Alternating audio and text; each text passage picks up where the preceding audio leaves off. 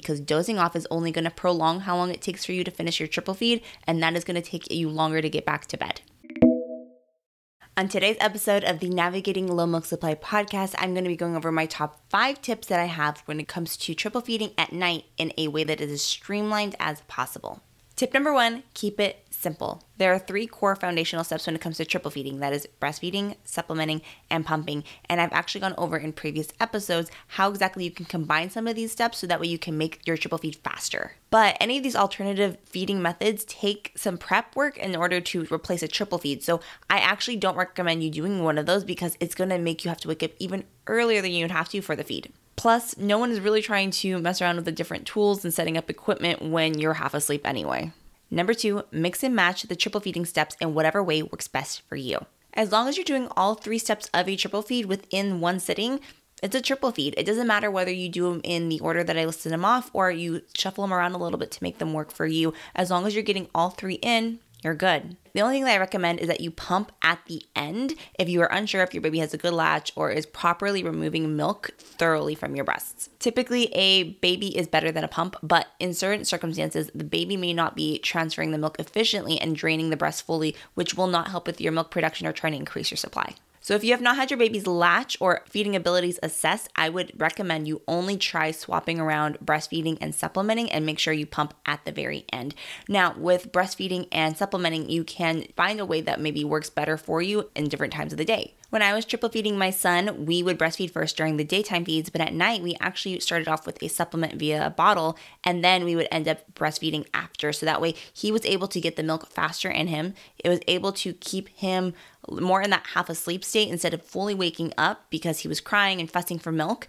And it allowed me to get him full fast while I was able to have a positive experience of him breastfeeding at the breast and he was able to fall asleep with that positive association. So it was all around good for the both of us in that way. And then I would put him back down, which allowed me to be able to go quickly pump and then get back to bed. So, the order in which you do all of these steps can actually speed up and expedite the process of triple feeding and allow you to get back to bed yourself even faster. Next tip is to set up a triple feeding station before going to bed. Think of all the tools and equipment you might need to be able to do your triple feed from start to finish. Do you need pillows to help you breastfeed comfortably? Have you grabbed your supplement, formula, or donor milk and whatever you need to help prepare that? And if so, how much? How many ounces do you need? And don't forget all of your pump parts. There are so many pieces to a triple feed that you don't want to forget and you don't want to have to wake up earlier just to go grab and set up. This might also include water and protein packed and nutrient dense snacks for you in the middle of the night because breastfeeding is a lot of work on your body and it's not uncommon to be thirsty or hungry at night. The less things you have to grab in the middle of the night, the better. My next tip is to feed your baby somewhere that is not on or near your bed. It is way too tempting to fall back asleep when you are there. Unfortunately, if you fall back asleep in the middle of your triple feed, the thing that's most likely to get skipped over is the pumping step. And this is so important. Again, if your baby is not feeding efficiently, this is what is going to fully remove the milk from your breast that you need to be able to signal to up production for the next feed. So do not do this.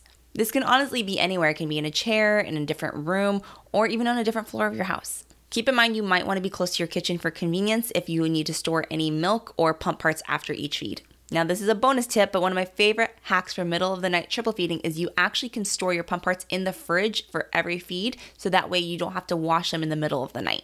Breast milk storage guidelines say that you can store breast milk in the fridge for up to four days safely. So, knowing that we can actually store our pump parts in an airtight bag or container in the fridge between feeds, so that way you don't have to wash them in between every single feed in the middle of the night. Just make sure you wash them once every 24 hours. But going back to where we want to set up our station, you want to make sure it's somewhere where you're less likely to fall back asleep because dozing off is only going to prolong how long it takes for you to finish your triple feed, and that is going to take you longer to get back to bed. My next tip is to use a timer for what I call the rule of tens. Typically, breastfeeding best practices would say not to time or structure your feed in any type of way, but when you are triple feeding 8 to 12 times a day, you have to find a way to make this sustainable. The rule of tens is how I keep a triple feeding session down to 40 minutes, and that is 10 minutes of breastfeeding on each side, 10 minutes of supplementing, and 10 minutes of pumping. Of course, if your baby's been feeding for over 10 minutes and they're still hungry or actively nursing, keep feeding them. You don't have to stop. These rules are not necessarily strict, they're more of a framework. This is more so for babies who are sleepy at the breast, who have oral ties that are making it hard for them to nurse, or anything else that keeps them from nursing efficiently.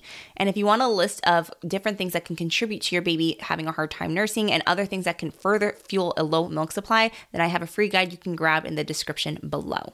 But if your baby's not draining your best, your best bet is to get them fed and get both of you back to bed as soon as possible.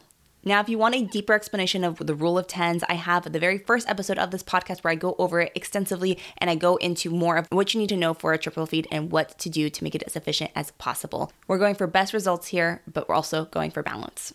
To listen to that previous episode on triple feeding and the rule of tens, check out the description for the link.